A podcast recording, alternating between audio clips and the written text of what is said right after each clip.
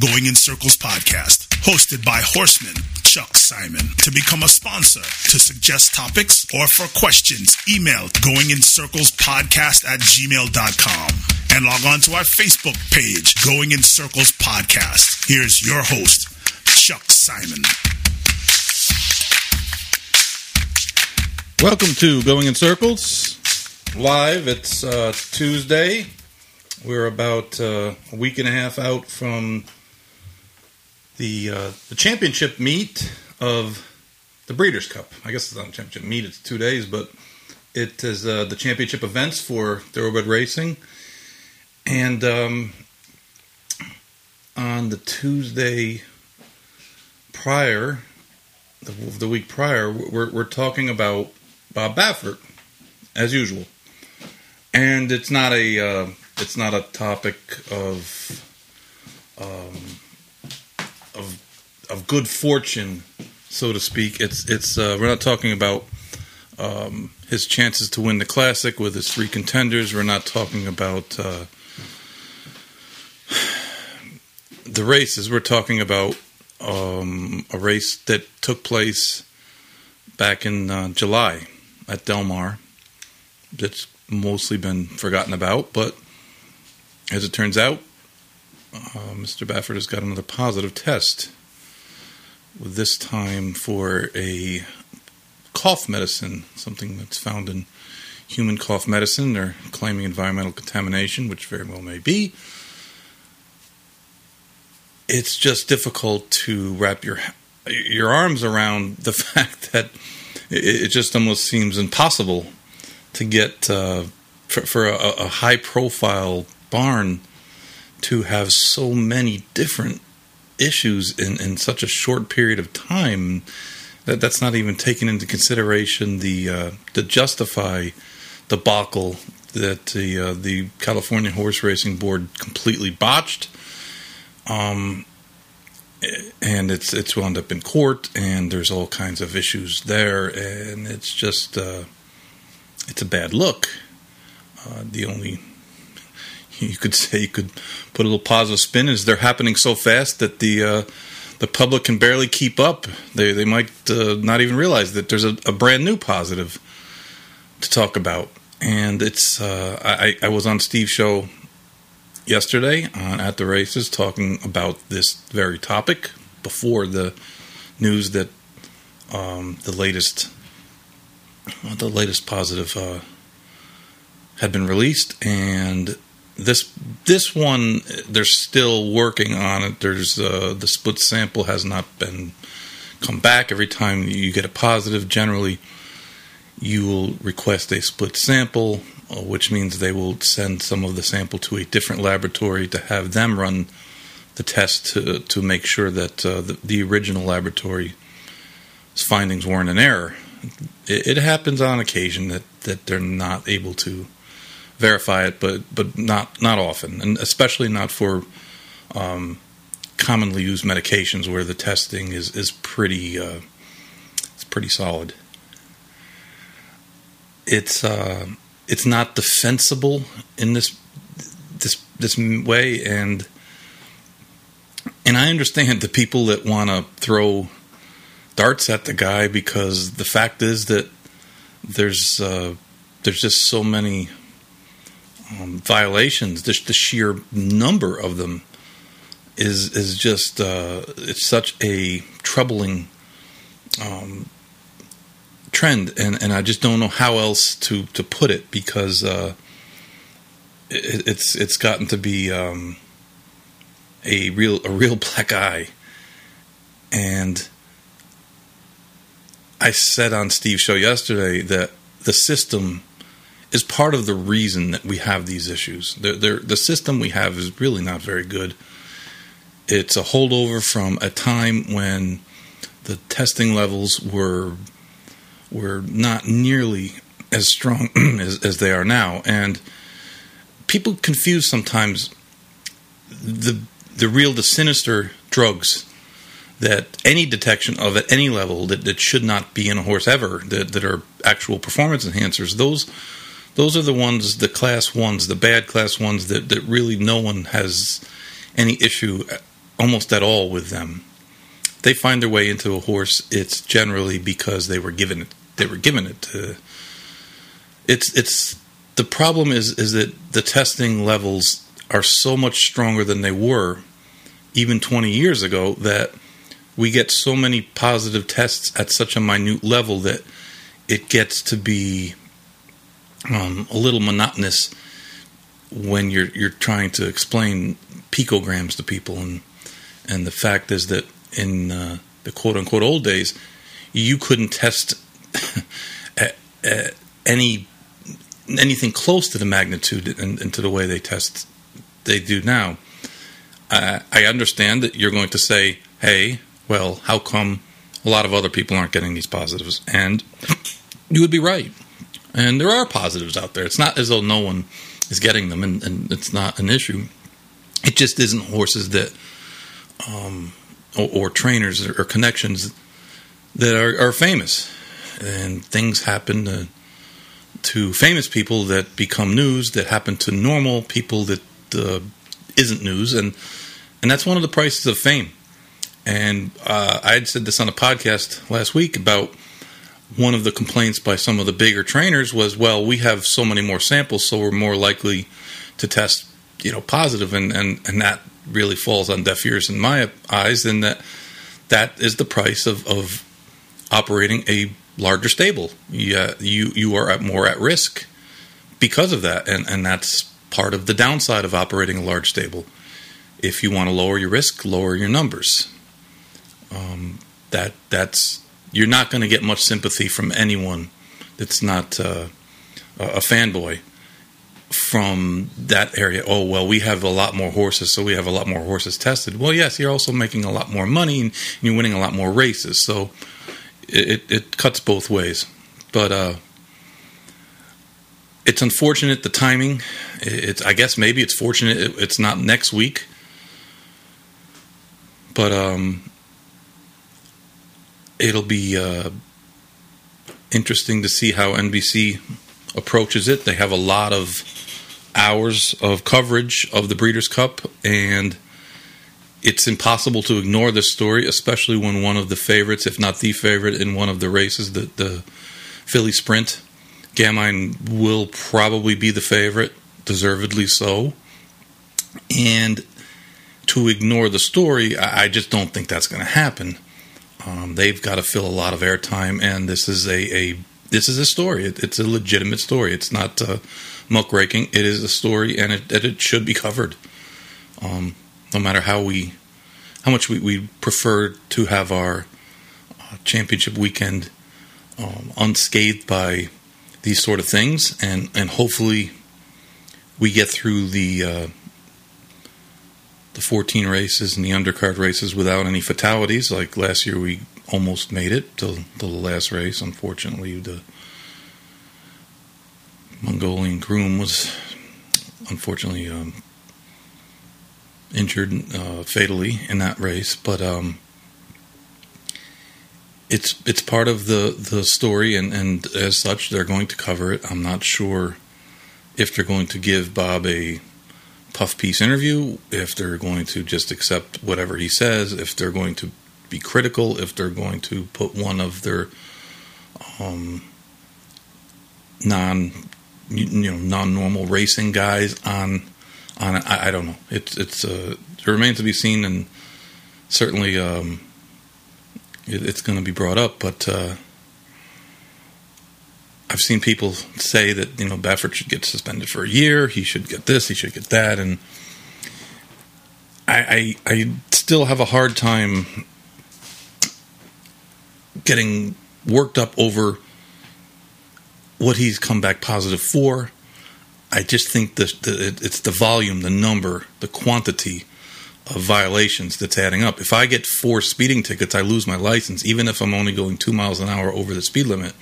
And speeding is not DUI. It's not uh, uh, shooting somebody. It's not you know. It's not a, a violation of that sort. But you get enough of them, and you have to serve some punishment in this business. And I'm not naive enough to think that this is going to happen, but the real punishment is not getting suspended. The real punishment is losing business. It's losing customers. That's where you lose money. And setting a system up where the fines are um, enough that a person, uh, a super trainer, would feel a little bit of pain would be egregiously high for everyone else. And you can't set up penalties that only the up, upper 1% can actually pay without bankrupting them. So it's a difficult task. It, this is not the NBA, this is not the NFL, where all the players make at least a certain amount of money. And when you find a guy a game salary or two game salaries or half a season, it hurts. It hurts. And it, it's similar to the jockey situation where uh, Irad Ortiz, if you find him $3,000, he, he might carry that around on, in his wallet. If you find uh, a bug boy $3,000 and he just started, he, he probably going to have to sell his car to pay for that. So there's there's a lot there's a great deal of discrepancy between outfits in this business, and, and that makes the penalty system difficult.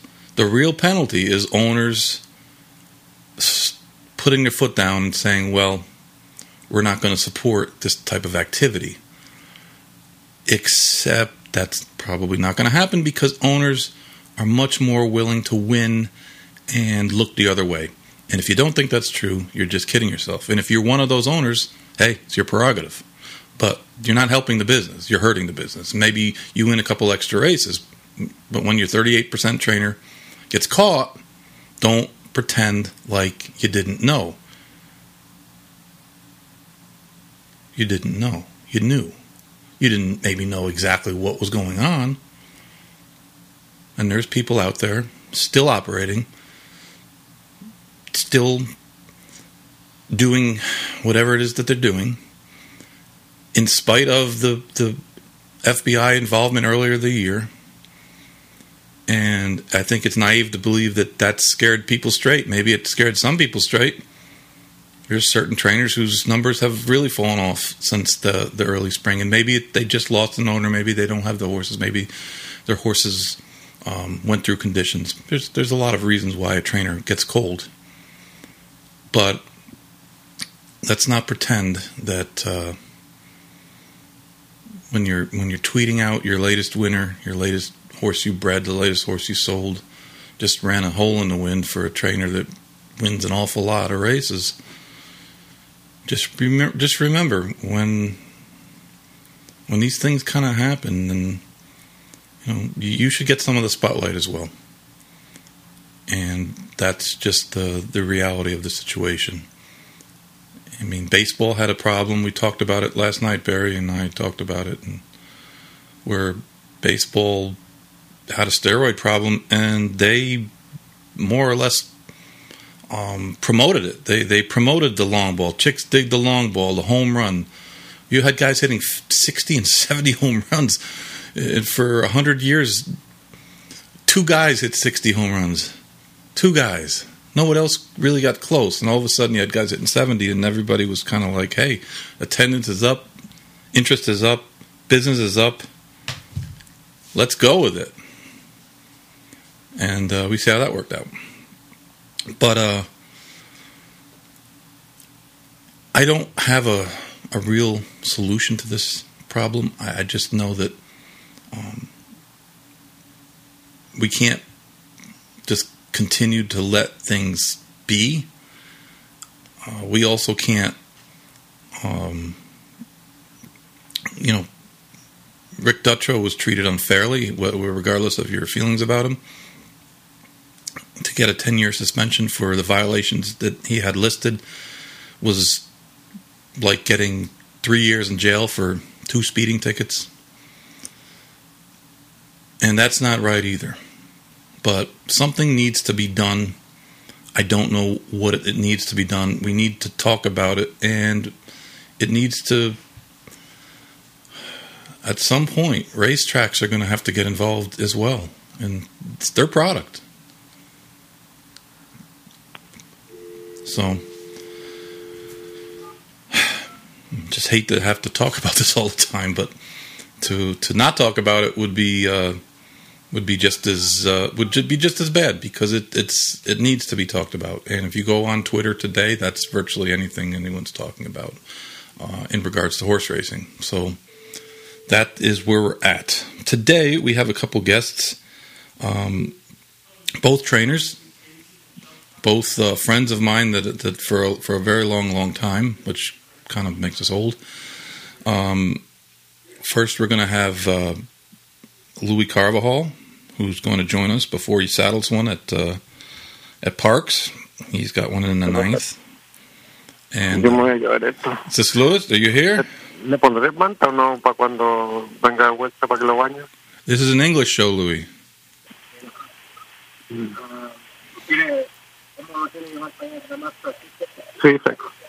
Can someone translate and find out if Louis is saying he's a lock in the ninth? Are you a cinch, Louis? I can hardly hear you. You can hardly hear me? Yeah. That might be Parx. It's the Parx syndrome. Probably. they block all the outgoing signals. yeah, yeah, you're, you're 100% right on that. Louis Carvajal, how are you, my friend? Well, I, I, I can't complain. I, I, had a good year, and uh, the beginning of the year was a little sad that, that we retired the big horse. So, the, but the big little I'm horse. trying to recuperate from that. Imperial Hint. And he's yes, he's, he's uh, going to stud, right? Yeah, uh, it was sold to uh, a farm uh, in Louisiana. Mm-hmm. So it's going to be a dad. Um, probably too. He's going to do some quarter horses too, quarter quarter horses, something like that too. Well, he certainly was fast enough. That's for sure. Oh yeah, he had a great resume.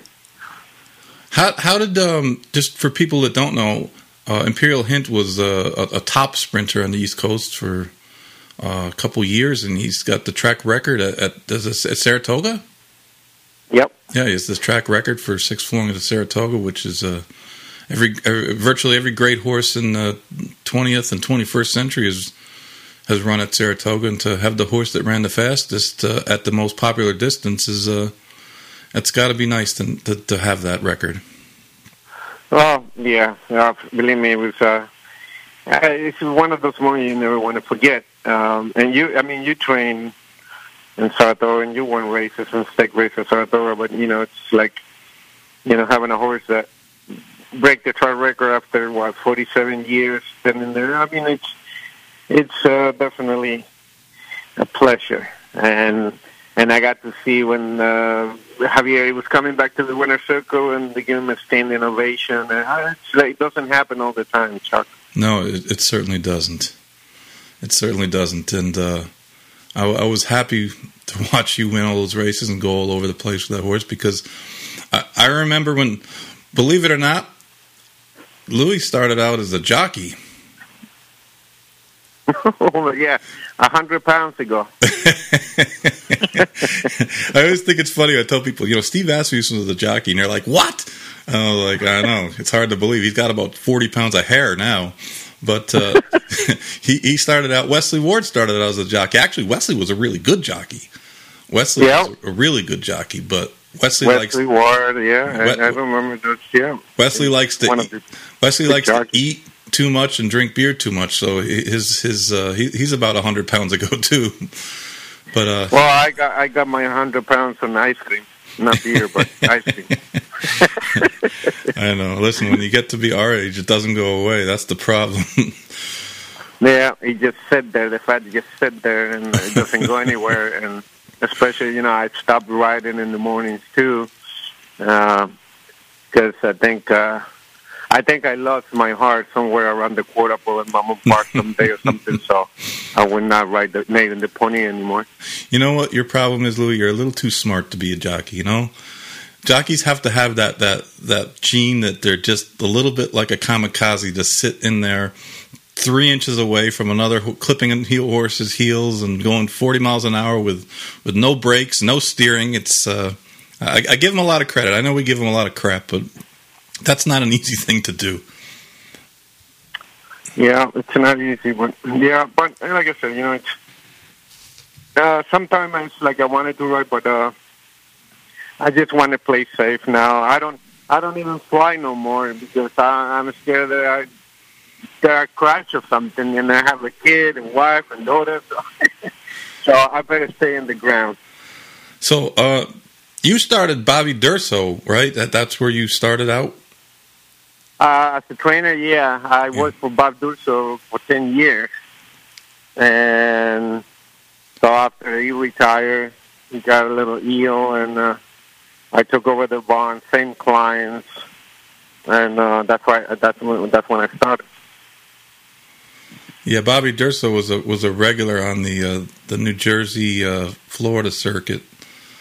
Um, Ah, yeah, correct. It was, and I'm still on the same barn. I, I I remember when I first started working for Bob Durso, I marked it with uh, in one of the poles there by the barn. I put the LC Junior 1997, and it's still there, and it's still in the same barn on Monmouth Park, wow. same barn that Bobby Durso was many years ago. Well, that's nice to have some continuity because there's a lot of changes in in, in the world, not only in the business, but uh, the fact that you're still in the same barn here, what 23 years later, that's uh, that means something. Yeah, yeah, and you know I like Monmouth Park. It's a beautiful track, so I'm happy to be there. Yeah, it's. Uh, I mean, it certainly changed from you know when when when Durso was there, where it was a regular summer meet and had a full full five day racing week, and um, of course, you know, Atlantic City was still around, and Garden State even was was still around, and the Meadowlands still ran a, a meet with dirt races too, not just the, the turf races. But New Jersey racing is has shrunk an awful lot, and thankfully Monmouth is still there, still holding on, and uh, hopefully the next year there, we can get an actual meet, a real meet, as opposed to uh, how it got chopped up this year. But I guess it's a good thing uh, that, that we got going there. Period. Right. Oh yeah, I, I was just happy. I was worried a little bit when I was in Tampa we were going to be stuck there, but you know they, they did a very good job. You know they, they did a very good job at Monmouth Park, and hopefully next year we just it'll be more normal. But uh, I can't complain, Chuck, because I had a good season there at Monmouth Park. Even though it was short, but I, I did have a, a good run. How- Uh, so I'm, I look forward to for that. How many horses do you have now currently? Uh, I got about 25 horses. I think this is the most I ever have usually. hmm Um, so I, I'll, I'll, I was gonna, uh, gonna split the the barn.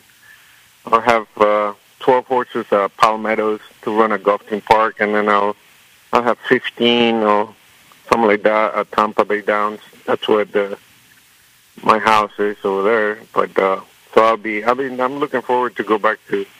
I mean, I haven't been in golf team in a while. I mean, I run Imperial Hint Right. uh, last year there, but uh, besides that, you know, I get to see a lot of my friends from New York and Angel Penna. I think is in Palm Meadows. I would love to see him. Yeah. See, Angel's still there. might second that. He's still there. He still won't play Yeah. me in tennis, but he's still there. Yeah, It's still there. he was a good tennis player for a while. We used to make fun of him. I told him I said I'm going to wait till you're old enough and, and you can't move around anymore. Then I'll play you. But he won't play me anymore. yeah. You know, I was thinking about what you said before about Monmouth Park when Bobby Durso was there, and there used to be Meadowlands and uh, Garden State, Garden State, and they have Atlantic City and all those tracks. And you know, I don't consider myself young or old yet, but I, it's I remember I Garden State and Atlantic City, Meadowlands, and I can't believe how old. We have four tracks there, and there's only one standing. uh, you know, people forget. It's funny how, how you're, um, especially people that that ha- are new to the business that haven't been around as long as we have. And I was talking to someone the other day and saying it wasn't that long ago that New York ran six days a week all year round.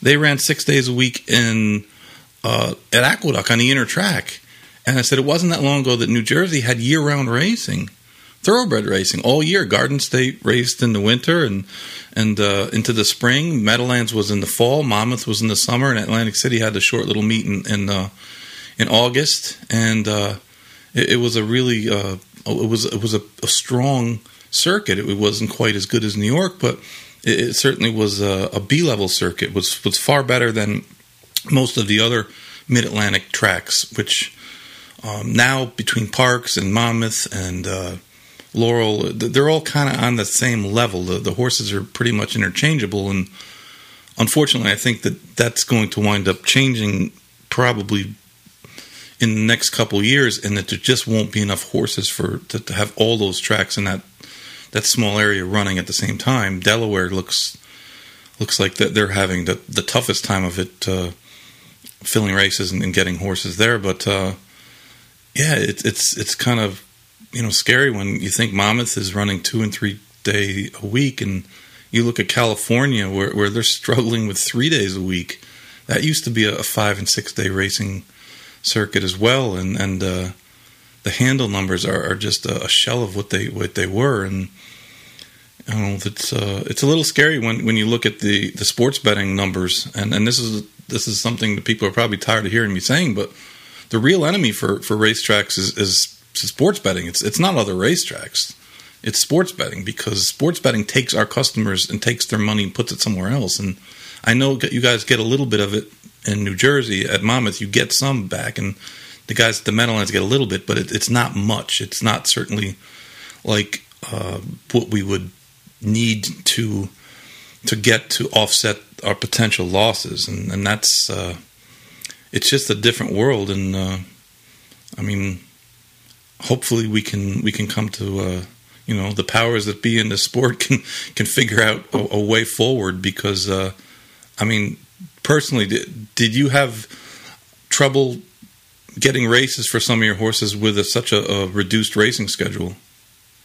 Oh yeah, definitely it is. You know, I, it's it's it's you know it's tough. It's getting tougher and tougher because you you have a horse and you you train the specifically horse for for a race which is in the condition book, and uh, and then you find yourself races not going, and then of course you have 15 races on the book, and you have another 15 in the overnight. So now you got 30 races, and you're making 10 or 12. That's it.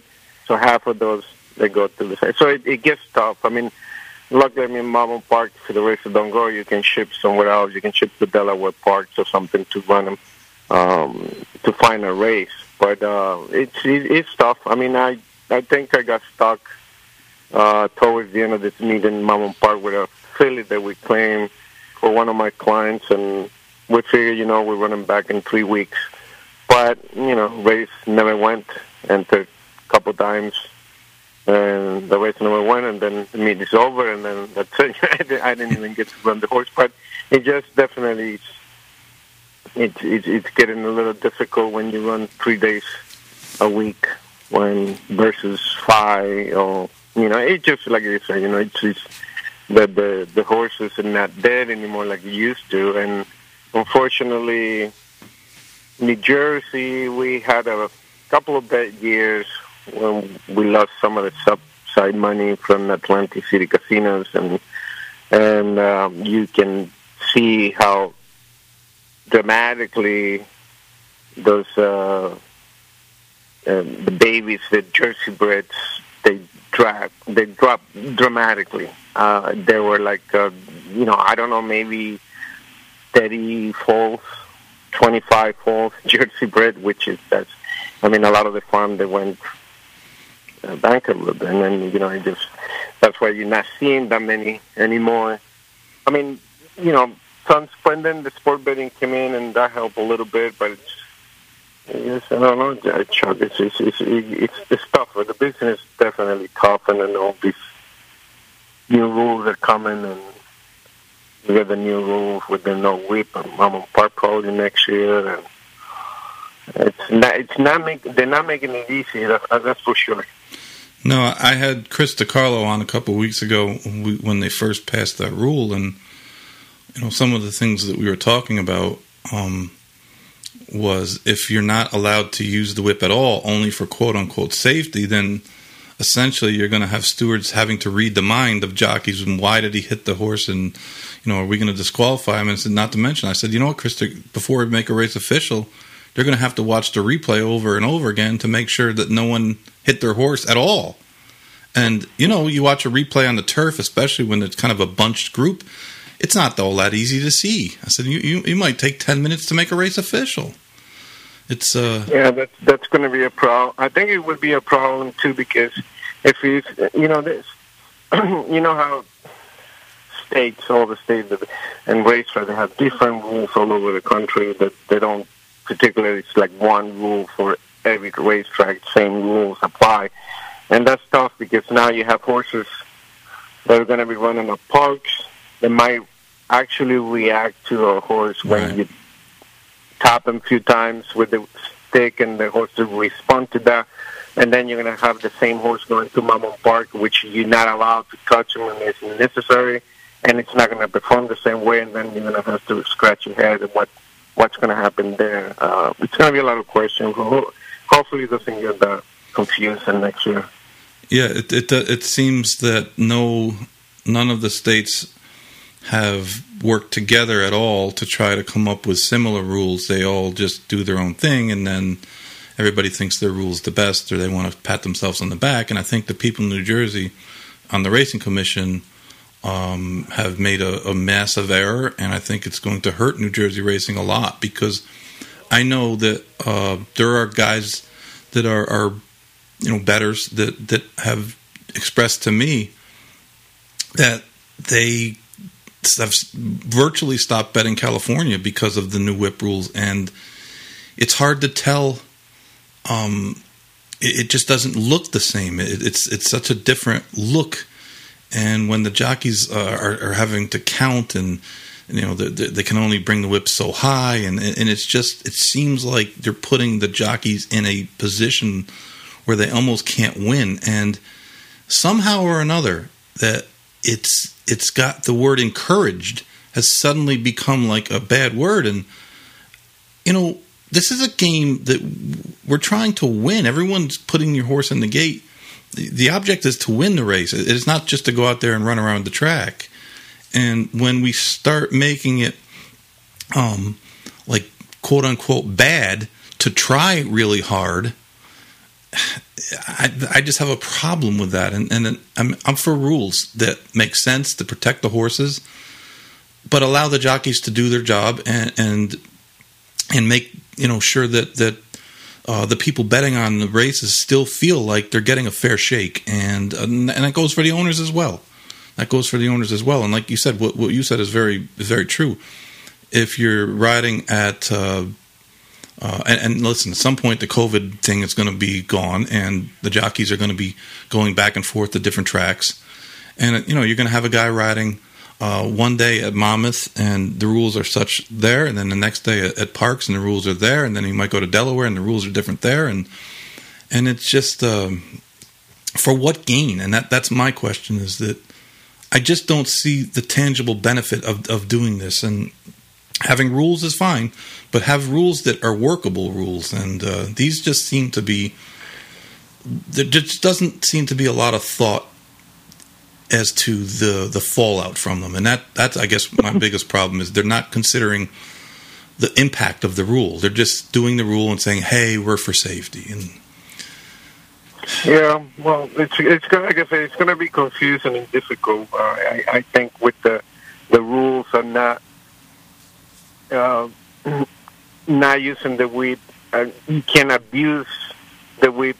It's just the whip is it's it's it's, a tool that the jockey has, and you can't abuse it, which is the right thing to do. And then plus, you know, Dominguez came out with this kind of 360 360 whip they call it, but uh, which is a round thing there. But it's it's. I, I just thinking about that not being able to use the whip on the race. I think that's wrong. Uh, and you know, you know, you're a trainer. You used to be a trainer. I don't know, but it's you know, most of our guys. There, of course, there are going to be a few bad apples in the industry, but usually, I mean, I still haven't met uh, like actually see somebody who don't care so much for these horses. You know, like we actually, I think we care more about uh, about the barn and the horses than actually our whole family. I mean, I spend more time with the horses than actually my son and my wife. And you know, we do care of these horses so much, and, and I think most of the people do. And of course, you know, we get some bad apples, and then everybody thinks it's the same thing. But uh, it's gonna be, you know, like I said, you know, it's, it's getting uh, it's getting tough this business, and you know, uh, and then uh, hopefully they'll they'll come out with an idea that rules that you can apply nationwide, not just at one state. I know how it's going to be tough, but you know, with all the medications, stuff like that, and, and everything changed within each state and everything. It's, it's especially. I mean, I, I don't have a lot of horses. I mean, I I I, I have 25, which is enough, I think. But there's some other barn who has 50, 60, 70 horses, 80, 100 horses. You know, and you have to have a good crew. But uh, well, I think we will survive, but it's just going to get tougher. That is true. That is very true. What about uh, what about your horse today? You got one in the Parx in the ninth. Yep, uh, that's going to be my last horse running here in the north, on the east coast. Um, I have one in the nine for Mr. Raymond Mamone, who used to own Imperial Hint. Mm-hmm. Um, it's a very good. I think it's a very salty race. It's uh, we got Juan Duarte has a nice horse. Uh, there's some. It's it's not an easy spot, but I, I my horse like. I mean, he, he did run here last year, and he won very easily.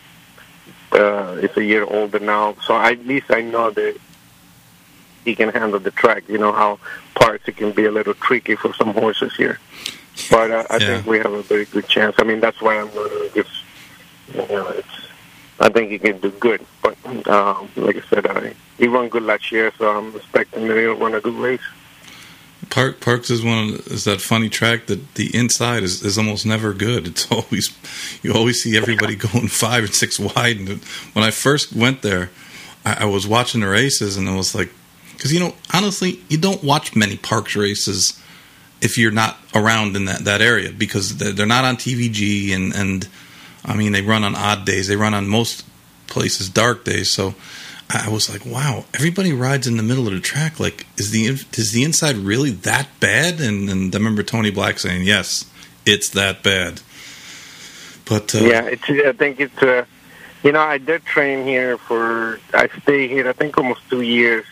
That's when my kitty was born, and I didn't want to move anywhere over the winter, so I stayed in Parx.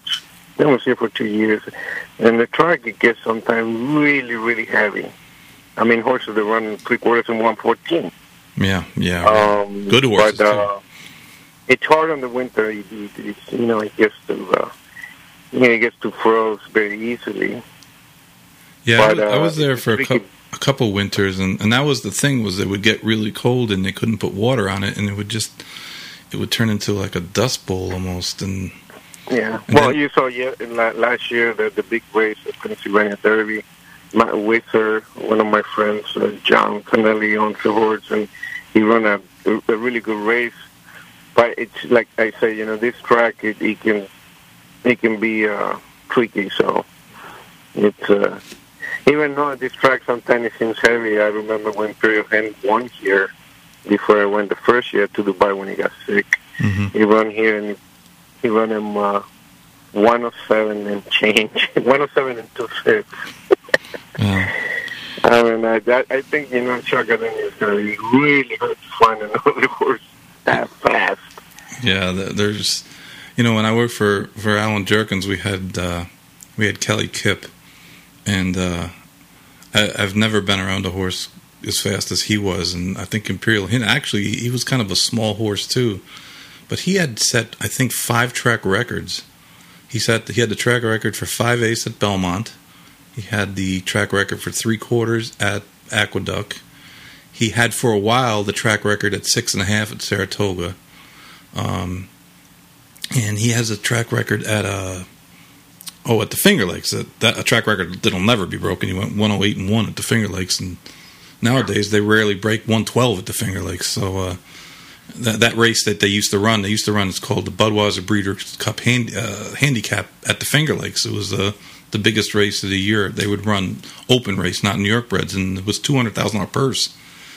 But uh, you, you used to get a good field, and uh, that's that's a race that that went away when they when the Breeders' Cup kind of uh, changed up their philosophy of, of seeding races throughout the year and, and used it all for you know adding new races to the Breeders' Cup itself. But uh, yeah, those kind of horses, and and you know the funny thing about them is like I tell people, you don't train them really that much different. They're just fast.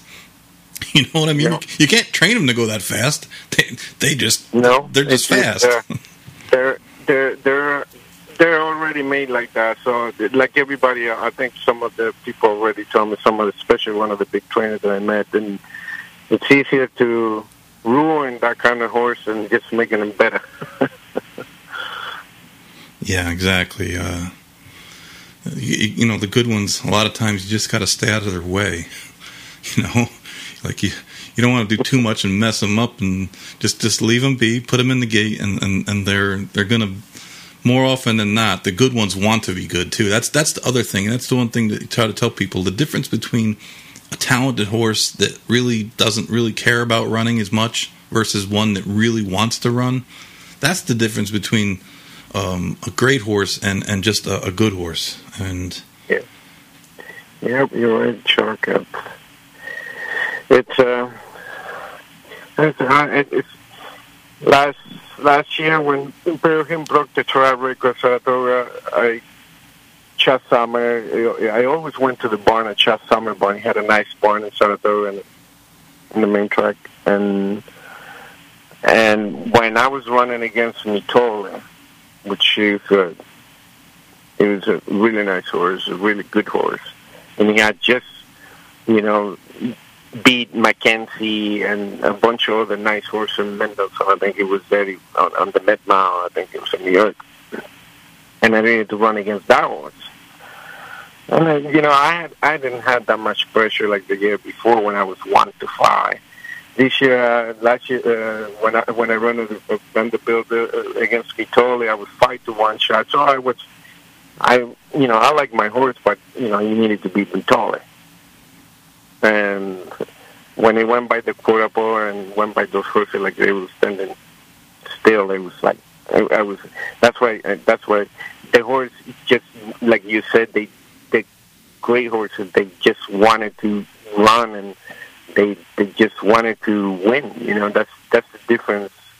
When another horse they have talent, but they just don't try. hmm right, that's that's that's one of the things that's uh, you can't tell when you buy one. You can't tell.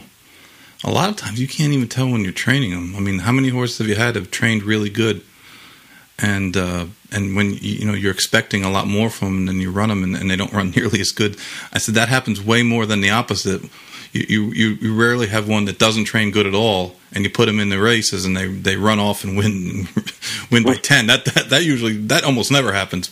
But I, I tell you that they make you look bad because you say, you know, I think this horse is pretty good. He's worked pretty good. He's outworked a couple horses, and then you put him in a race and they finish seventh by eighteen lengths, and you're like, what the hell happened? You know, and they just some of them just don't have it. Yeah, I you know I I learned that a long time ago. You know, a lot of people ask me like when I go to the races and I win a race and the horse pays seventy dollars. A lot of people ask me, "Oh, do you bet this horse?" I say, "I don't." First of all, I don't like to bet my horses. I don't know. I I I you know I just don't and and and plus people ask me about the horses and I always you know if it's the truth well the horse you know is training good but I never wanted to say yeah I can't lose or he has a good chance because they'll make you a liar. I, I can have a horse yeah you can have a horse that's training really well and looks good on the race and then he doesn't run no good and but I got a lot of times people asking me, "Oh, you make a, you made a ton of money today." Horse pays seventy dollars, a hundred dollars, and it just, it just sometimes it's just so pricey. You know, horses there are like that. You know, they they run when they want to, or they run when everything goes their way, and then they win. Mm-hmm. So uh, I have I remember I don't know that probably probably maybe ten years ago. I used I thought I had the biggest paid off in the life of Gulfstream Park, but which I wasn't because and then there was another horse who paid four hundred and four dollars. My horse paid three hundred and fifteen dollars to win with Junior Alvarado when he was an apprentice. And my client, he was in New Jersey at that time, and I call him before the race, and I say, you know, this horse is doing really good, it's training good. I think it should be one, two, three. It should be in the top three. And of course, he kind of laughed at me a little bit. And the horse he got a really bad, bad performance. I just, you know, I had it for like a month, and he won. He paid three hundred and fifteen dollars. And you know, a lot of people they told me that, you know, that I was a, a bad, bad friend because I didn't tell her about that horse. mm. well, that that's always. I mean, three hundred and fifteen dollars is a lot of money, but like I say, you know, I just don't bet. I just like to watch them. If they win, they're wonderful, you know. But yeah, I know. It it it, it was. I had a horse one time, and uh, she wasn't very good, and finally the owner's like, just run the horse. And we tried to run the horse from maiden 25, the race didn't fill. Tried to go from maiden 40, the race didn't fill. So we wound up in a maiden special because we were at Churchill and it was in the fall. And, and, and rightfully she said, listen, if the horse is no good, then I don't want to send a, spend the money to send the horse to Florida and we'll just figure it out. So, all right, no problem. So I run the horse. The horse was 20 to 1, had never really shown much in the morning. And, uh, I mean, people asked me, and I was like, nah, I don't know. I mean, like I said, I was trying to run the horse for a quarter. I didn't really like the horse for a quarter. And of course, the horse breaks dead last, is 10 lengths behind the field. And, and it looked like Silky Sullivan on the turn, circles the field, wins going away, right? 75 to 1. And the phone starts ringing, and everybody's cursing me, and they're like, you jerk, you know, you Lou, you knew. I'm like, man, I didn't bet anything on this. Or some, I was, I was more in the dark than anybody. And, and, uh, um, yeah, I mean, people were mad at me, and I was like, man. And and the, and the funny thing was, the horse never picked up its feet again. That was the only race the horse ever ran any good. We ran it a couple more times, and it just did nothing. I mean, just literally did nothing like it it originally had trained. And I don't know what what got into the horse that day, um, or maybe just you know first time she was ever out there in competition, and she just kind of freaked. And but uh, yeah, I'll never. You know, there's people I think still mad at me but uh, I, I, had no idea. I really did have no idea. But uh, yeah, that happens many times. Chuck. We don't have no idea. Sometimes make a liar out of yourself. Sometimes the horses. That, that's that's so true. And and uh, I mean, there's been a lot of times where I really like my horse, and and uh, you know, the one thing that we we most trainers aren't great handicappers, and uh, you know, you might know everything about your horse, and your horse might be doing great, and you think, man, this horse is really doing good, but like you said, somebody else's horse might just be a better horse.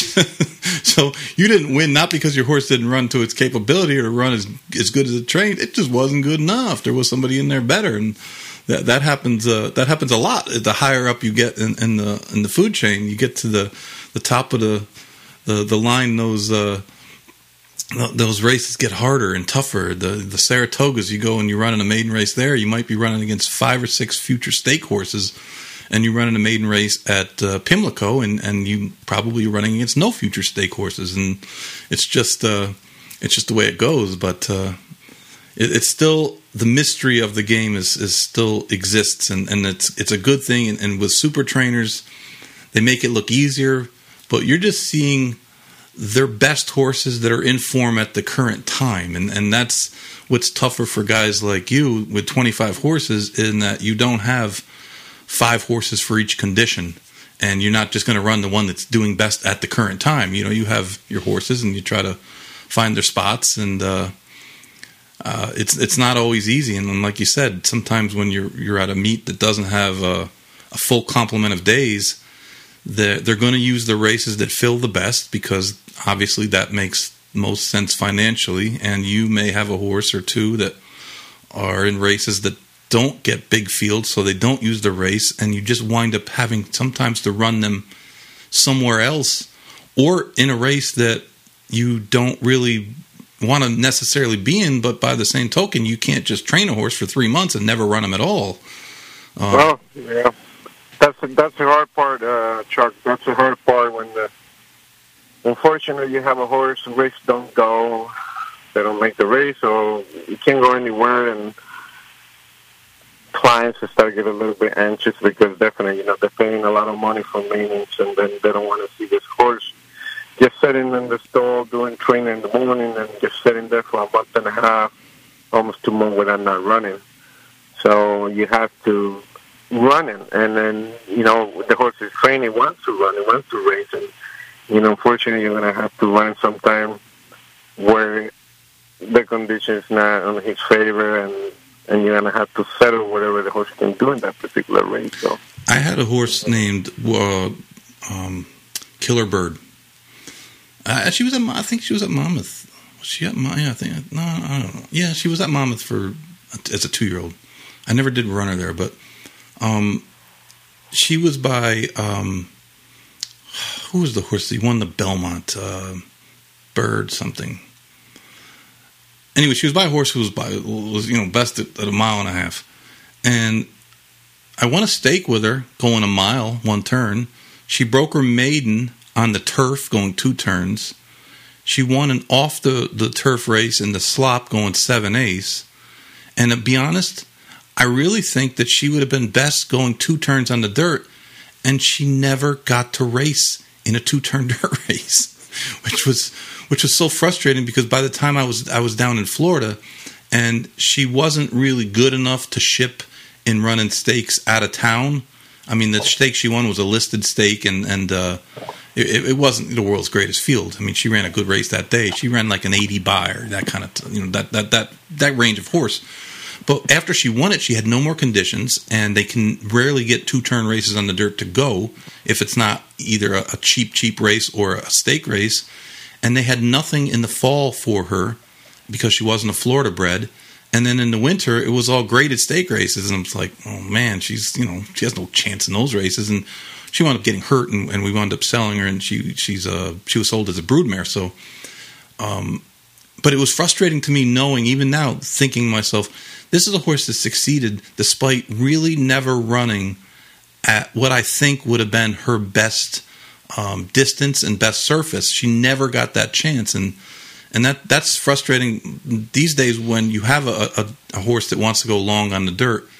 The the opportunities are so few and far between, and, and if, if they're not a cheap horse or they're not a stake horse, it's hard to it's hard to find those races. You Yes, it is. It is shock. You know, you, you wind up trying but, on the turf because the turf is the only place you can really get a two turn race to go. And you know, you may, hey, listen, you might go in a turf race and get lucky enough to have it come off. And um, but uh, but even like Gulfstream now, they're backing up some of those turf races at a mile. They're running them. Uh, or a mile and a sixteenth, even they're running them at the one turn mile instead of the two turns. You know, which uh, Calder's really the only place down here that runs two turn dirt races very often, and and uh, it's it's different than when we were younger. I remember one of the most amazing feats that I ever remember about Cigar. And you think about Cigar, right? You think about all his wins and his Breeders' Cups and going all over. I think the most amazing race he ran, not his performance, but the fact that Gulfstream filled a four other than mile and a sixteenth allowance race after he won the NYRA mile by like 15 lengths, and, and, and no one scratched. No one scratched in the race, and, and, it was like an eight horse field. I go, could you imagine these days if if uh, uh, a horse uh, won a, won the NYRA mile by 10 lengths and came back in, in an allowance race? I mean, number one, it would nobody would enter it. Number two, if if they did enter it, they saw him in the race, everybody would scratch.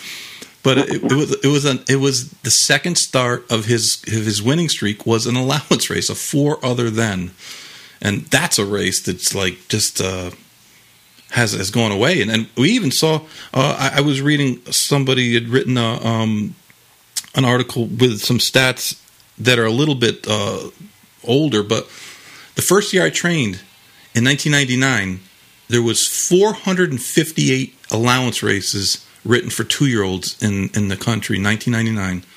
By 2015, there was 48. you know, it just a big difference. It, it's it's like they were almost eliminated, and, and it used to be you won, you broke your maiden, and you ran an allowance race, unless you were like, you know, a, a big dollar, high dollar horse that breaks his maiden by ten. Then of course you're going to start looking for stake races, but you know, even if you broke your maiden in a maiden 50, you'd look for kind of a, a, winner's race. But, you know, if you didn't think your horse is good enough to run in the maiden special, then what would make you think he would run good enough in a stake? But, uh, you know, it's just, it's just the way the world, how things have changed. And I mean, think about it. I used to be skinny, used to be a jockey, and uh, here we are. yeah.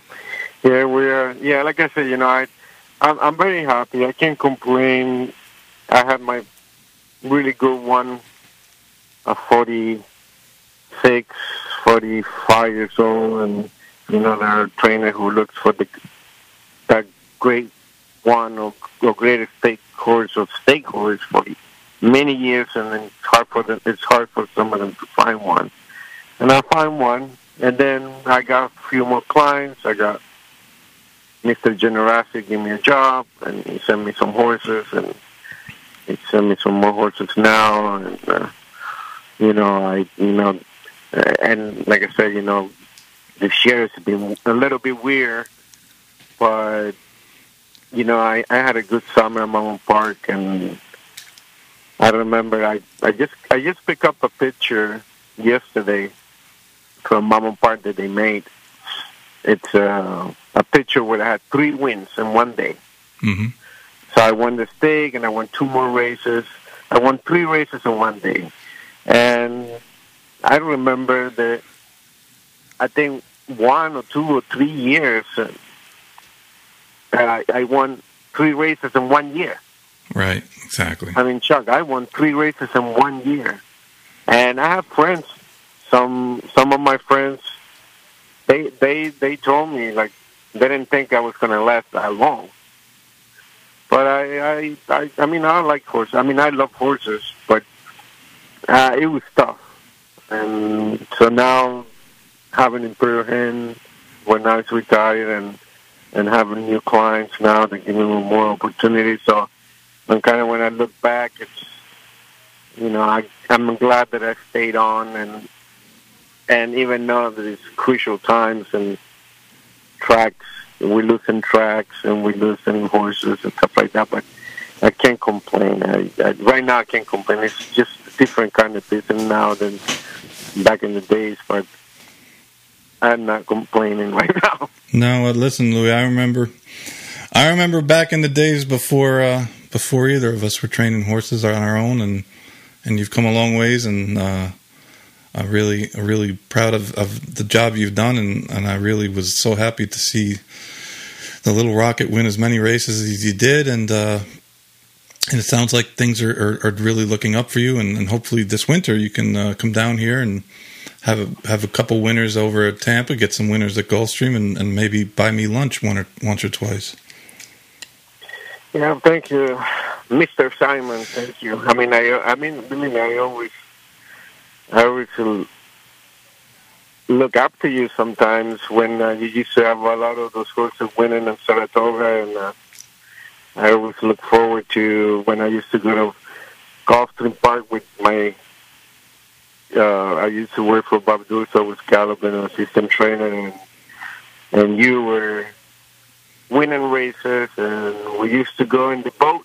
That's right. We got to get we got to get we got to get Fathead Orlando out of New York this winter and get him down to Florida. Yeah, Orlando, and I forgot who the other kid, and one of the kids jumped off the boat when it was running. when the guy almost drowned. that was almost a bad dark day. I remember that. I think I was like, "Where is he? Oh, does, who who knows how to swim good enough to go get him out of there?" yeah, so I'm I'm looking forward to go back to uh, Palmetto with some of my horses, and uh, I I got a, a you know couple two year olds, and um, you know you always hope that's your hope when you have a two year old you think it could be okay. You're looking forward to see what can do, and that's where I'm, I'm that's where I'm looking forward now. That's why I want to go to Florida and see how this uh, newcomers are going to do for me. Uh, that's all we can do. We can just look ahead and believe me, Palm Meadows and South Florida are a whole lot nicer in January and February than Parx. I've been to both places, and believe me, it's way better down here. yes. all right, Luis. You're 100% right. Thank. Good luck today. We're we're gonna we're rooting for you. Thank you. I need all the luck I can get. And uh, listen, uh, Mr. Simon, Chuck Simon, it was a pleasure talking to you. And you're doing a great job there, and uh, I look forward to see you in, uh, this winter over there. Sounds good. Thanks, Luis. Appreciate that. All right. All right, everyone. That was Luis Carvajal, who's who's not only a a good trainer, who's kind of starting to show what he can do, getting horses that can that can run. And that's part of being a trainer is that getting uh, horses that can win. Sometimes you train horses and they just aren't any good, and it doesn't matter what you do with those type of horses because they're just not any good. And uh, it would be like trying to get learn teach me how to pitch against Major League Baseball hitters. It doesn't matter if you got the greatest trainer in the world. If you gave me all the steroids in the world, it, it wouldn't matter. I just don't have the ability. And sometimes you get saddled with horses like that same that same thing. That they just it doesn't matter how you train them. If you train them slow, if you train them fast, if you train them on the dirt, if you train them on the turf, they're just no good.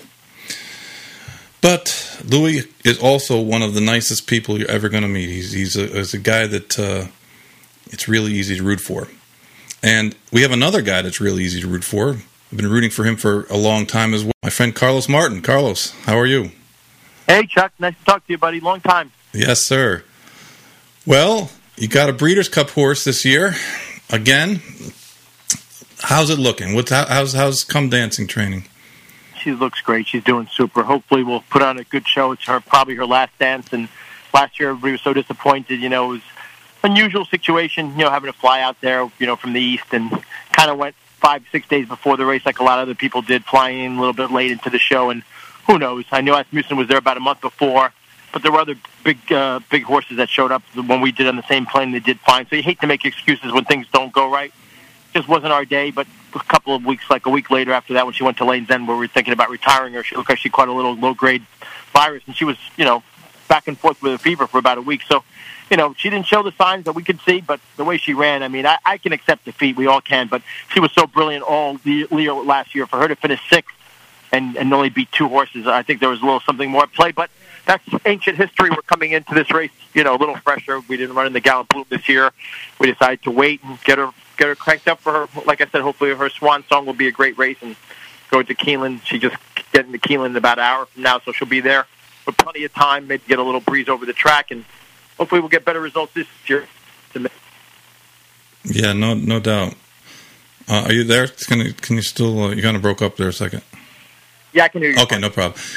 Yeah, you know, you never know. Sometimes I, I, you tell people that you, you can scope a horse before, you can draw their blood, and everything looks fine. And then, like you said, you race them. The stress of the race brings out whatever's deep inside, and next day they're sick. And no one feels worse than the trainer because you, you say to yourself, "What did I miss? Did I hear a cough?" You know, and it's the you know how could how could this have happened? But it's just it's part it's fact of life. Unfortunately, they're they're living living animals, Exactly. and they live outside, and uh, you know they don't tell us things. We have to try to figure it out, and uh, you know, hope like you said, hopefully this year, uh, not having to go all the way out to California, staying uh, in the Midwest, and uh, the temperature change sure won't be be as, as drastic as it would be. And uh, there certainly seems to be a lot of speed in this race, the, the Breeders' Cup uh, Filly Sprint.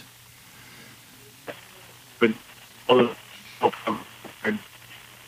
take each other out a little bit. Gamine is probably brilliant enough that she can maybe sit a little bit, but if she draws, depending on what she draws in Serengeti, they both go out there. Hopefully, um, nobody's going to let anybody get away. So I'm hoping they go over there in 44 and change. Or I mean, Serengeti when she ran against us in the ballerina, I think she went 43 and three. Right. The seven eight should help us. So yeah, I'm optimistic. We got a great jockey. Uh, not that Javier isn't a great jockey; he's ridden her for a lot lately. But Irad did a great job in the honorable miss, and he's uh, undoubtedly one of the top riders.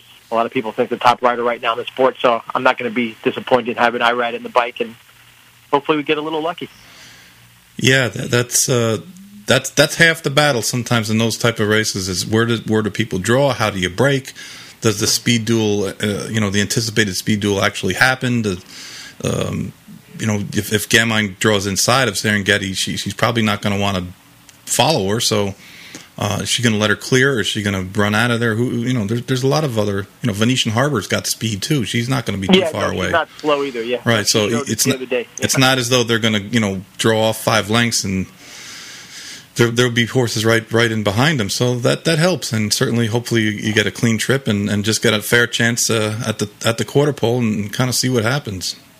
Yeah, I'm hoping that the versatility she has, she can sit a little bit and stalk like she did in the honorable miss and like she did in the ballerina. Hopefully, in this situation, will really, really be a benefit that she doesn't have to, you know, like Serengeti, as great as she is, Tom Amoss will be the first to tell you. It seems like she's, you know, her style is she's going to go. That's she's got no. one She doesn't have any she's second, Gonna, you she's going to come out. She's going to make the lead. They're going to try to make the lead no matter what. So, you know, that's that's their style, which is fine, and hopefully we can get a good trip and make a big run at it.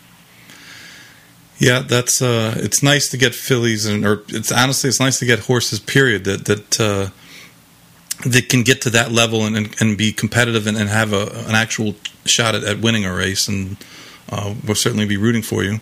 Um, Thank you. how big is your barn right now, Carlos?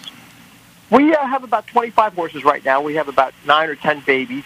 Uh, it's been a little slow, as you know, what can happen with the two-year-olds. Either you wait or they're going to make you wait. So it's just been one of those years. We have a few uh, babies that look like they could be okay. We have a big Tonalist colt. We have a nice Sky Mesa from Mr. and Mrs. Pavlish that's a half to a grade one uh, winner on the grass of the Secretariat that Tom Morley trained Carrick. She seems like a nice filly. We have a big old Shackleford colt that my sister uh, got into the game a little bit. My uncle Greg picked out in Ocala that seems like he could be a nice horse. And uh, we have a few other babies that seem like they're coming around. It's just you know how it is. You just have to just let them tell you. There's no every. Sometimes you get these new owners, and I love them. They're enthusiastic and like when we're going to race. When are we going to? I said, listen. If I knew that, I said, there's this is a day to day, hour by hour. You know, to try to do the right thing by the horses. You know, I I know certain barns are fortunate enough they have. Uh, a big, big stable, and they can have the same schedule on every horse, and that's great. And they can replace them. We we try to keep those eight or ten babies. Are going to be the cornerstone for the next couple of years. So you kind of approach things a little differently, I think. Maybe a little too conservative at times, but that's just the way you know that I was brought up with, in the same old school, like you when growing up with the chief. And you know, when they have a little issue, if you push them and you train them when they're sore, they get that in their mind and you know, you have to do the right thing. Unfortunately, there's a lot of stopping going with young horses, and if you want action and claimers, that's one thing. But if you want to develop a good horse, patience is the only way to do it, and we both know that. So that could be a little frustrating at times this year. Only started, I think, one or two babies, and it is what it is. Hopefully, you know, all the hard work and the time and and waiting on them, you get something that can really that can really sh- show show great things later on. Yeah, that, that's very, it's so true. You, when you're talking about new owners too, is that you appreciate their enthusiasm and and the you get into the game and, and you're pumped up and you just have to temper their enthusiasm sometimes in that to not rush things and not uh, uh, keep in mind. And this is what I tell people all the time. Keep in mind when you see Todd Pletcher and Chad Brown and and uh, uh, these other these guys with these huge outfits, you're only seeing the horses that they have that are at their best. That they have a, a whole roster full in that same exact class, and they're only running the ones that are doing well at that time. And it seems like they're they're running a lot, which they are, of course. But don't forget that they might have forty two year old fillies or you know, fifty-two year old fillies, uh, dirt fillies, and, and you know, like, so you're, you're seeing the, the, the two or three that are ready to run, and yes, they have one in next week and they have one in next week, but like Right. when you own two horses, well, you know, you got to remember that uh, that that there's a lot of horses that those guys train that you're not seeing either because they're not ready to run and, and they're giving them the time because they they have the the luxury of having so many other horses and I think I, I said it so many times I said you know I made some really I made some predictions that that have kind of turned out right in this business, and it's I'm kind of sad in some ways because some of them have, have not been really beneficial. But there's one thing I never saw coming, Carlos. I never saw the billionaires teaming up. I never could I, that that never. I never believed that that would happen. I always thought that a guy that uh, or, or a lady that had that kind of money would be like, well, why do I want to partner and share the glory and share the uh, the responsibility and the, the picking the races out and the leading the horse in? And I never saw that coming, and, and that's something that's happened. That's uh, I, I admit I, I never thought that we would see billionaires, and and it's not just teaming up. Sometimes there's three or four of them own, own a own a horse, and Yeah, no, you're right. No, that's happened a lot lately, uh, and it happens, you know, a lot more than. You're right. That's one of those things that's definitely kind of an unusual phenomenon. I mean, I just never, you know, you remember back when we were kids in the '80s and the '90s, and and yeah, the, you know, society was a little different, life was a little different, and life in racing certainly was different. But uh, you saw individuals, the Phipps family owned horses, the um, Rokeby stables. You had these big old money uh, owners, but you also had standalone guys that would come in. Uh, Donald Dizney got into business, and he was, you know, he, he owned horses on his own, and um, you know, it just uh, like Mr. Ramsey. Um, um, for all the things Mr. Ramsey does, he doesn't go partners on any, uh, with anyone because he knows that he can't do it. he he like physically can't be partners right, right. because he's got to be in charge, and he's smart enough to realize that, and, and he's never really tried to be partners with with anybody. And uh, you know, Mr. Ramsey's thing was he was going to live or die based upon his decisions, and he was going to live with it. And, and I'll give him credit for that because he's uh, he did tremendously um, oh yeah, no, no doubt. doing about that and without partnering up and, and, and teaming up. But that is one thing, and, and to me, that is one of the tough things for trainers um, like you guys, uh, like Luis Carvajal was on before, and he, he's got 25 horses like you do as well. And how it's just a little bit discouraging when your owners may be wealthy people, but you're you're talking about dealing with people who have seemingly unlimited amounts of money, and and then they team up, and it's just like wow. Like, you know, I'm not trying to be discouraging here, but it's Yeah. just uh, No, I know what you're saying. it's one of the reasons why I stopped. I found, I just said I need a break. I just can't do it anymore. And I, I'll be telling you what another reason I lost owners to the fractional partnerships. I had guys that would buy two or three horses, or they would go partners with a friend of theirs and buy two or three horses a year. Yearlings usually we'd buy, and they'd be buying in the twenty to, to thirty to forty thousand dollar range. And some of them got out and they bought into um, partnership deals where their expenses are less, and yes, they don't get a, a say in anything. But uh, and, and some of them got out completely, uh, and Yeah. some of them didn't like that, and uh, they're not for everyone, clearly. And certainly the partnership, uh, you know, the the West Points and such, those are different than what we're talking about with the billionaires. But um, yeah, I lost owners to to those type of things because those guys said to themselves, "Hey, I really want to run a horse in the Breeders' Cup, or I really want to get a horse in the Derby."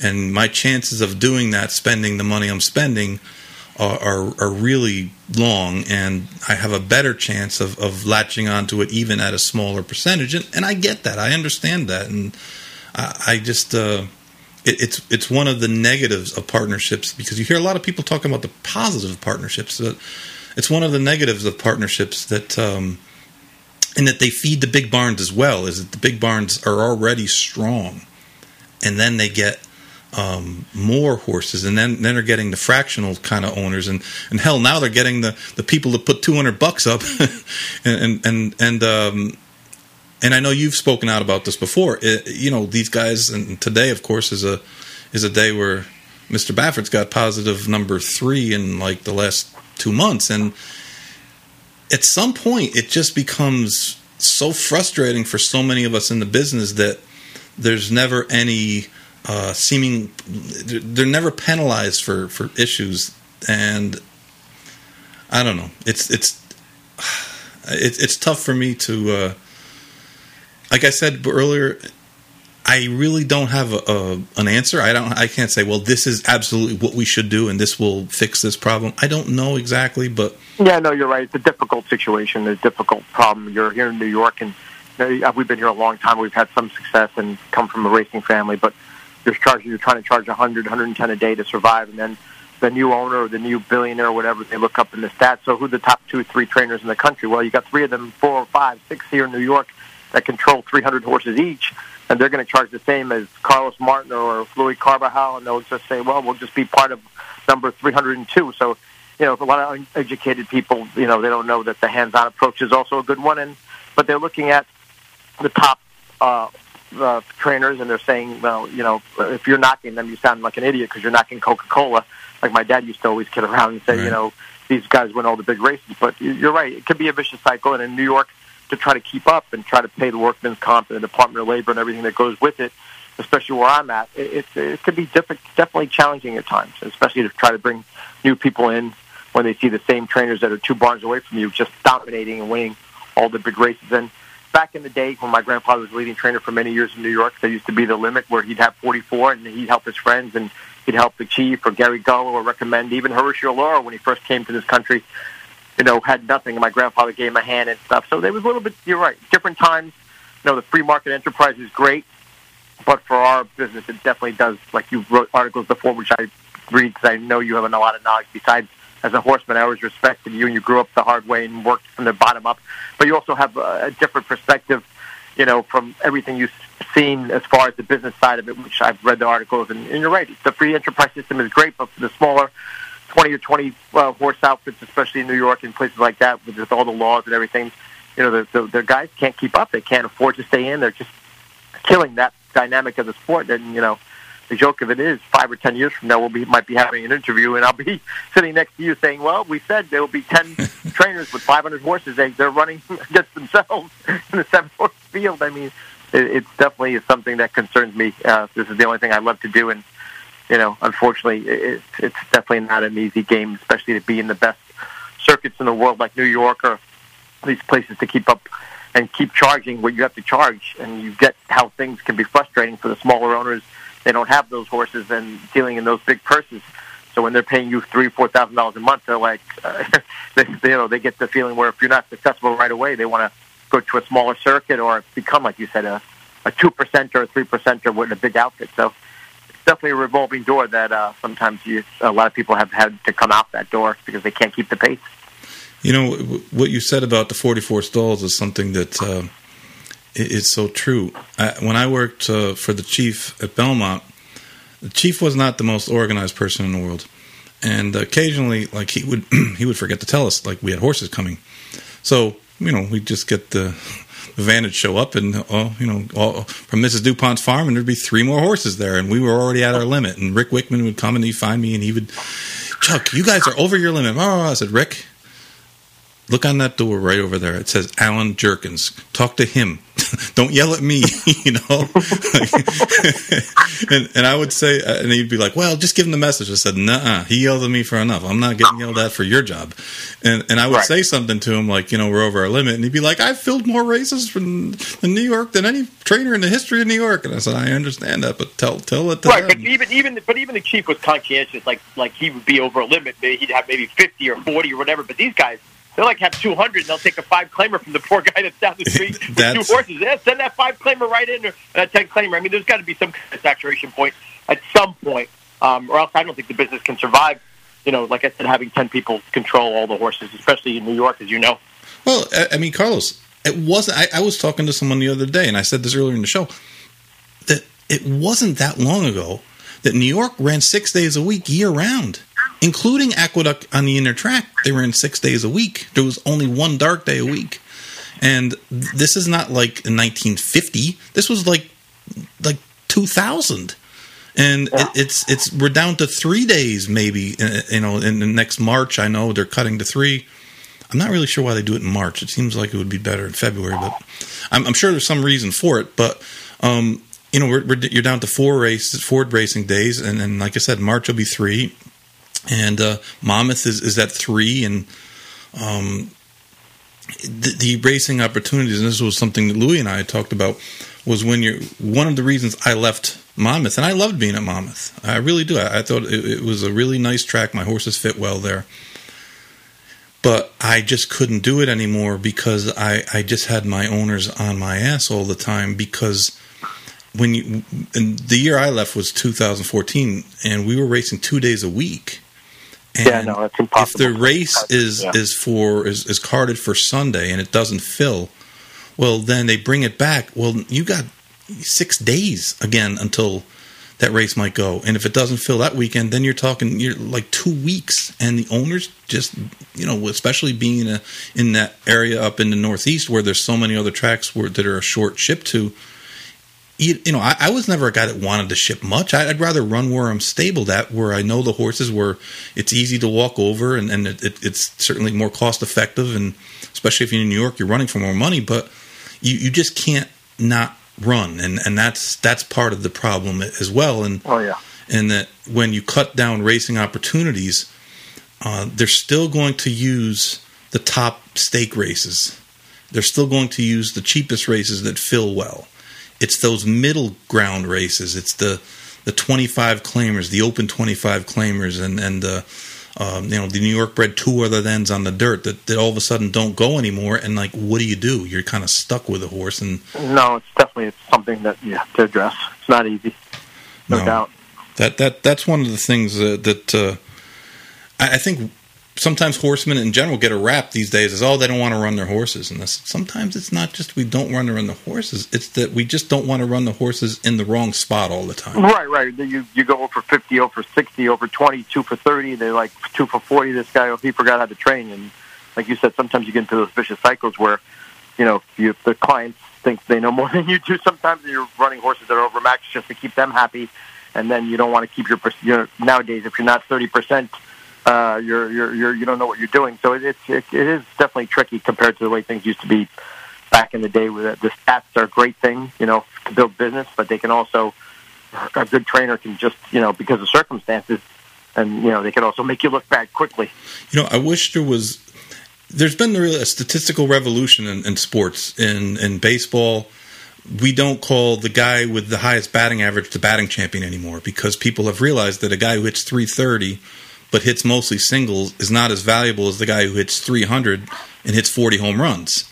So like everything is in context. In racing, we still use kind of just these raw win percentage stats, which which can be very misleading because I've, I've, said a million times if you if you had a 10 claimer and I had a 50 claimer and we raced them against each other and my horse beat you by a nose, well, you probably did a much better job raising your horse's level than I did. But in the stats, it's gonna it's gonna say Chuck won, Carlos lost, and it, it's not going to reflect the actual job that you did. And, and I think that's another thing that's frustrating is when you take uh, thirty, forty thousand dollar babies and you do well with them, you win maiden special weights with them. That that's an accomplishment. And when you win with three hundred, four hundred thousand dollar ones, well, that you're supposed to. Those are the best bred, the best conformed horses. They they should be winning those races in, in a lot of ways. All right. No, you make good points. Excellent points. But uh, you haven't? Did you bring anything else to Kentucky with you, or just the the? I wish. I wish I had a couple of those, uh, like some of these big guys that have eight, nine, ten, twelve to run in these kind of races. I'm excited to have come dancing back, and I think she'll be uh, she'll keep me entertained. She's uh, been something special for us since day one, and you know, a million two, grade one, ruffian, gallant bloom, distaff, ballerina. She's been a great horse for us. So I'm just excited about hopefully uh, giving her an opportunity to show how great she is in the biggest stage and like I said, I'll have plenty of uh, those ten days. I'm sure I won't I won't get too bored with her. She's uh, been like a godsend to our stable, and we love her. Oh, she's got a great resume. Uh, is she in a sale, or or is or the? Do you have any? What are the plans for her um, post racing? I think Mark really wants to keep his broodmare band and get it a little stronger. He's had a nice little group of mares that he's sold a lot commercially and had some success the last bunch of years that I've had him with David and Gordon on Lanes End. They've done a great job for us. Mm-hmm. But I think uh, you know, as, as valuable as she is, and it'll be great to take some big money off the table. I really think he's going to keep her right now. It looks like that's the plan. He's talking about stallions like Quality Road and stuff like that. So I think he's uh, he's happy to make her a mom and hopefully have some come dancing babies down the road. Yeah, that that'll be great. That'll be really great. Well, Carlos, appreciate appreciate your time, and uh, we certainly will be rooting for you. And uh, all the, all the best getting down to Kentucky, and uh, don't don't eat too much while you're there. You know. it was great talking to you, Chuck. It was always a pleasure. Likewise. Thank you, Carlos. That was Carlos Martin heading to the Breeders' Cup with Come Dancing, the Breeders' Cup Filly Sprint, 7 Ace. She's going to be kind of a little bit of a longer price, but she might be she might be able to sneak in and make a make a run. Hopefully, she gets a clear trip. I mean, she's got uh, Irad Ortiz, who who certainly is uh, is a is a top is as good as it gets in those type of races. He's not going to panic and hopefully gets a good trip and gets some pace to run into. And it certainly would be nice to see Carlos in the winner's circle as opposed to uh, one of the uh, one of the other guys who who win all the races all the time, and we're sick of seeing them. That's just the way it is. But um, today's show actually is, is uh, only going to be ninety minutes, and uh, that's why we we didn't have an, a, a third guest and um, I know Carlos had uh, was was pressed for time, but uh, I really I really want to uh, reiter- reiter- reiterate what I said in the beginning of the show, and that I'm I'm just fatigued about talking about Bob Baffert and medication positives, and these are all low level positives. These are not. Um, these are not class ones. These are not the big ones. These are not uh, secret uh, formulas. These are, I mean, this last one uh, I was only able to read up a little bit before we came on the air, and uh, and apparently the excuse is that groom had COVID and got cough medicine, and this is, you know, which is I guess plausible, but imagine the NBA if LeBron James got suspended three times a year and then actually had the union come to his defense and then never actually served the time. People would go nuts. And there's really no, there's nothing like it in other sports. And that if you get busted in the NFL, you, you do the days. And I just, um, it's just frustrating to, to me because I trained for a long time, and I had horses for the most part. The last five, six years, I seven, eight years, I trained. They weren't very good, and I got the horses that had decent pedigrees that had bad conformation. And conformation is is one of the issues that really causes unsoundness more than more than anything. It's it's just a it's just the, the physics of, of the way the horse strikes the ground. The more ill conformed, the, the worse the concussion is on certain joints. And we needed to do uh, vet work on a lot of our horses because of the way they were built. And and the ones that didn't have talent, they, they just they never got a whole lot of vet work because they just weren't good enough to to mess with. And, and we found them homes. We found them good homes. the um, the thing is that I didn't get any positives, and part of that is just because we were careful and we didn't take chances. And I got a Bute positive at Gulfstream. It was extremely low level. It was a fine. And I got a Acepromazine positive, which is a tranquilizer, um, in like 2001 and I, I mean, I, I, think I had I don't know, twenty five hundred starts, twenty eight hundred starts, three something like that, three thousand starts over twenty years, and I think that because of of our management, we were able to not have positives because we did not want them.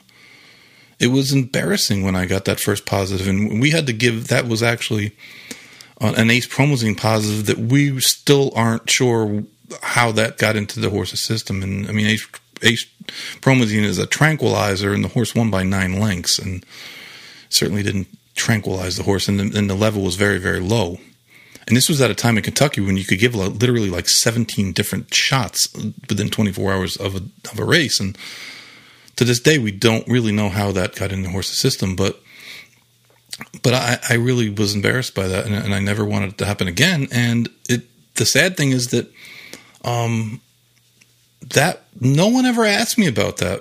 People asked me to take horses. No one ever said, "What's your record in regards to positive tests? What's your record in regards to breakdown?" And those are two things that we were really good at. We didn't have horses break down. I have a horse break down in a race for 18 years. And we didn't get positives, but that didn't matter. That didn't matter as much as winning, winning percentage. If you won 16, 17%, it wasn't good enough. They gave, they went to the guys that won 28%, that broke horses down all the time, that that um, got positives all the time, and you know some of it's lip service. We hear a lot of a lot of hand wringing when these things happen, and and most of it comes from the people who aren't in the sport, because the people in the sport are afraid. There are a lot of them are afraid to say anything, and they're afraid of repercussions, and that's that that sucks, because we, we should have people speaking out against issues like this, and and we can't have if baseball, if Mike Trout got, got suspended three times a year for transgressions and, and, and doing things, even if they were relatively minor, if he was using a a, a corked bat or, or uh, you know something of that nature, that would be a big scandal. That would be a, there, there would be penalized. He he would lose sponsorships. He would lose money. It would cost him money. He wouldn't get paid for those games. But in this business, we don't punish the trainers or the jockeys. The jockeys that, that habitually put other jockeys in bad positions. They just and and yes, we have to this is America. And we have rights and there is a a due process system for sure, certainly that exists. But when you just get these these things appealed and appealed and appealed and appealed and appealed, and the state's commissions kind of run out of uh, steam in trying to enforce these rules. It gets uh, it, it gets to be from the view of many other people. It, it just is frustrating because we know that uh, we wouldn't be treated similarly. And again, Bob Baffert hasn't been convicted of giving horses true performance enhancing drugs. He's been accused of it, but he these are not those. These are minor violations, but there's just too many of them. There's just too many of them. And the owners aren't going to take the horses away. And it just is a problem that exists. And, and I'm sure at this point he, he himself is, is embarrassed about it. I mean, he, he how can you not be? How can you not be? But but this is not a new thing, and uh, and this is a, uh, you know, this hurts everyone. This hurts the sport because we're going to get another Joe Drape article. We're going to get more headlines, and headlines for these type of, of transgressions are it's it's unfortunate and it, it's it's it's poor timing and and like I said before, I, I don't have a, I don't have a, there's no easy answer to this. But um, and, and I, as I said on Steve's show yesterday, the system is no good. It's a bad system. It's a system where the, the laboratories are in competition with each other and they want to use the number of positive tests that they call is a marketing tool. It, it's just a, it, it's not a great system. And um, I've fallen victim to it, and uh, Graham Motion has fallen victim to it. Many other trainers have fallen victim to it, where we followed the rules and we still got in trouble, and and that's that to me is is really against. Um, I want to talk you all patriotic, but that that's against the the American ideal is that to to follow the rules, to follow the laws, and still be accused of doing something wrong is is just on, on, it's not only unfair, but it, it's uh, it, it's just uh, it's just wrong, and, and it's a system that, that was set up again. I said earlier, it was set up a long time ago when the testing and the medications were far far different than they are now, and it needs to be modernized it needs to be fixed. And this federal racing act is not is not addressing some of the major issues that still exist. And that's that's going to be a a big problem when you federalize these things. And we're going from from state government to federal government and and you're just you're, you're just making everything worse. Uh, that that's i don't know. Just seems to me that we could do better as opposed to harsher or stronger or just better and uh, I, for one, am I'm, I'm, sick of talking about it, and I'm sick of uh, I'm sick of calling the, the system out. I'm sick of calling Bob Baffert out, and I'm sure he doesn't care what I say, but um, uh, I'm speaking for a lot of other people, a lot of people that, that don't feel comfortable speaking out and saying that this has to stop, and it has to stop. He's got to go a long time without getting positive tests, whether whether his horses just are treated differently. Well, that's just the way it is. I mean, you know, the state by state system is not a great system. The federal system that's being proposed is not a great system.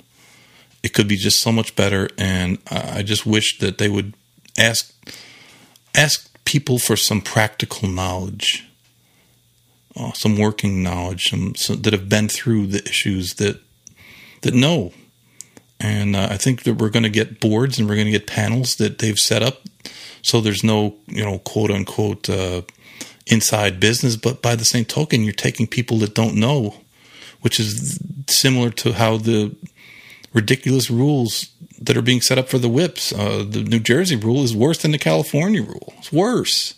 We haven't even got to that point yet. Uh, and it's kind of going to be off in uh, the future because there is no thoroughbred racing in New Jersey, and until the springtime. But I mean, there it's it's their rule is worse than California's, and California's is is, is that it's affecting the handle. It, it certainly is. I mean, I know way too many guys that have just given up on, on California or cut way down, or, or like like Barry. Barry just is playing in the tournaments where you, there's there's no real live handle, and and it's uh, it's unfortunate, but uh, the business is in a very difficult spot right now. And I've gone over the 90 minute mark, but you know, it's my show and I do what I want. but um, we have to be smarter. And uh, I, I just don't know that, I just don't know how to get everyone on board with fixing things. It's it's hard enough to get people to admit that there's issues, and and that's that's going to be a problem. And I, I've heard whispers about something else coming down, and I know that's been a rumor, but I've heard from from people that, that are stronger than just the, the normal racing whispers that something is going to come down, and there's going to be other people that that are, are going to be be implicated, and and I just want the owners to know that if it's your trainer, don't say you didn't know. Don't say you didn't know because